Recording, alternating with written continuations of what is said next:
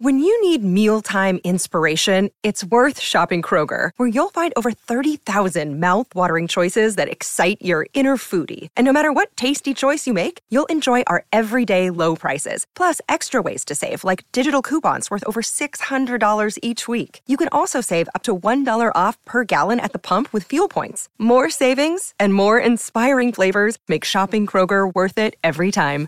Kroger, fresh for everyone. Fuel restrictions apply.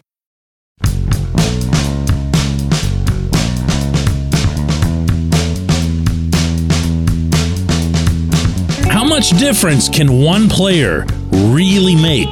We might, we might be forced to find out this summer. Good morning to you. Good Tuesday morning. I'm Dejan Kovacevic of DK Pittsburgh Sports. This is Daily Shot of Pirates. It comes your way bright and early every weekday if you're into football and or hockey. I also offer daily shots of Steelers and Penguins in the same place that you found this. The Pirates had the day off yesterday, but they're back in action and doubly so this afternoon with split squad games against the Orioles in Bradenton and against the Twins down in Fort Myers. Rich Hill will be pitching the former, Vince Velasquez the latter. And I know nobody cares how anybody pitches. Right now, everybody just wants to see hits. The offense has been abysmal to date. And setting aside that the outcomes of the games mean absolutely nothing, although the Pirates have lost a ton already, you want to see the bats get going. You want to see that confidence uh, individually, but then eventually collectively build up before you get to Cincinnati, before you get to Boston. Well, the one thing that maybe should mitigate any of this is that the single most important player on the roster when it comes to improving, and I say this with respect to where he was before, is Oneil Cruz. Oneil Cruz finished his rookie season with a 233 average and a 741 OPS, 17 homers, 54 RBIs, essentially playing two thirds of the season with 331 official at bats. So far in the spring, insert all the obligatory lines about all the different things in spring don't matter. Okay. He's batting 304 with a 942 OPS, which means he's hitting for production. He's hitting with some pop. He's got six hits in his last three games. One of them is a home run, another one's a double. He's got two homers on the spring. And here's a number you're not going to believe. He's struck out three times. That's it. In 23 official at bats. Do you remember going back to the middle of last summer? In particular, a series in Denver. I was out there covering it at Coors Field. And that was the one where he'd been in a pretty long funk, but he never looked worse. He was, I don't even know if flailing does it justice, what he was trying to do to the baseball. And the Rockies were just, just spoon feeding him this off speed crap that would land a million miles away from him outside the box. And he would just go through with this one handed non swing. And you're going, what's wrong with this guy? Like, no, no, no, like what's actually wrong with him? Not with his swing, but he's looking like he's not even trying. And of course, if you know anything at all about him, he is just not wired that way. He'll have his occasional brain cramps and whatever, but this isn't somebody who's uh, uncaring about his profession.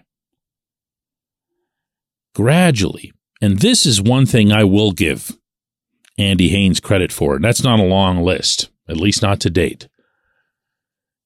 Oneil found a way to stay in his box. He found a way to stay inside his own zone within the strike zone.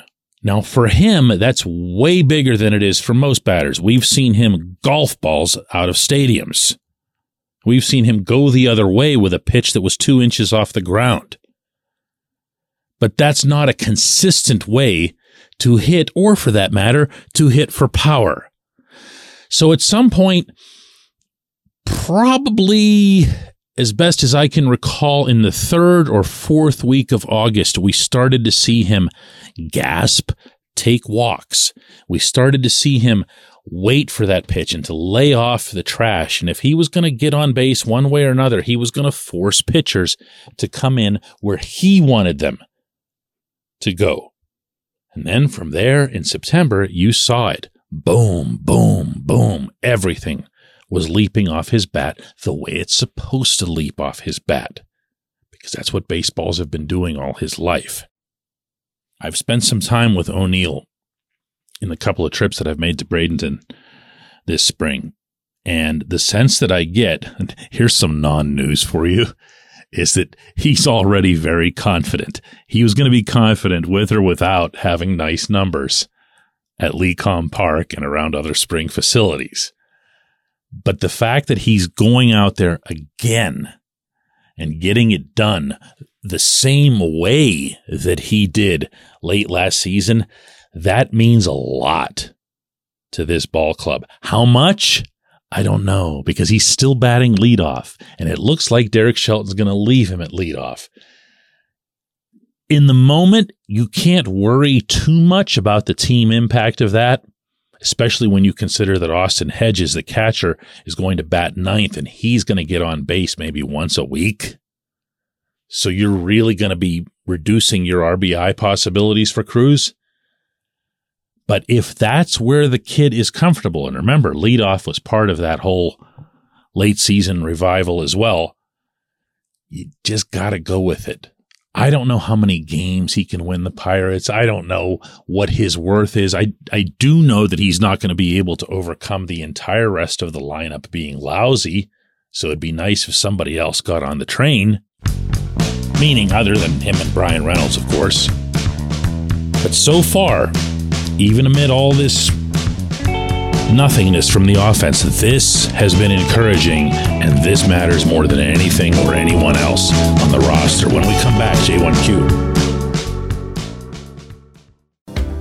This portion of Daily Shot of Pirates is brought to you by our friends at North Shore Tavern, that's directly across Federal Street from PNC Park. It's home of Steak on a Stone, an eating experience, underscoring the word experience. The steak is brought to you partially cooked on an 800 degree stone, and you do the rest. It's a ton of fun, it's a great meal, and it's a baseball atmosphere like no other in Pittsburgh. North Shore Tavern, right across Federal Street from PNC Park.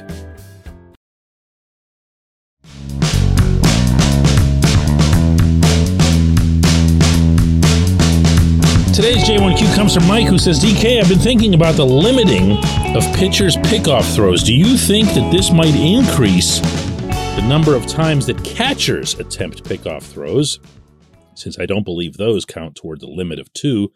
And as it relates to the Pirates, could this be a place where Henry Davis's plus plus arm strength could be an advantage to the team? First off, Mike, to let everybody know, it sounds like you do already that pitchers are limited to two pickoff throws, except that they're not. They can throw as many as they want, but every one that they throw over after two has to get the runner out, or else the runner just is awarded the next base. The reason that's, of course, put in is let's just say some dummy just gets trapped way off the base. Why would you tie the pitcher's hands from getting an easy out. So I don't think you're going to see pitchers trying third pickoffs unless they've got a very, very, very sure situation over at first. It's not going to be a close call. Where the catchers are concerned, that's already been witnessed in spring training. You're seeing catchers throw behind the runner at first a lot more. And no, there isn't a limit on that. There's a greater risk in it. Catchers had better be really, really good at that. Or, you know, ball ends up in the right field corner. And that runner's not just going to get to second, he's going to get to third. So I don't think you'll see it in some crazy way. I mean, if this was, look, if if it was still Yadi Molina in St. Louis, and Tony La Russa was the manager, I can promise you, you'd see the Cardinals do it a hundred times a game just out of spite. Okay. but that's not the case anymore. And I, I don't think there's going to be a whole lot of catchers doing it. Certainly not right off the bat. Okay. But this is one of those areas.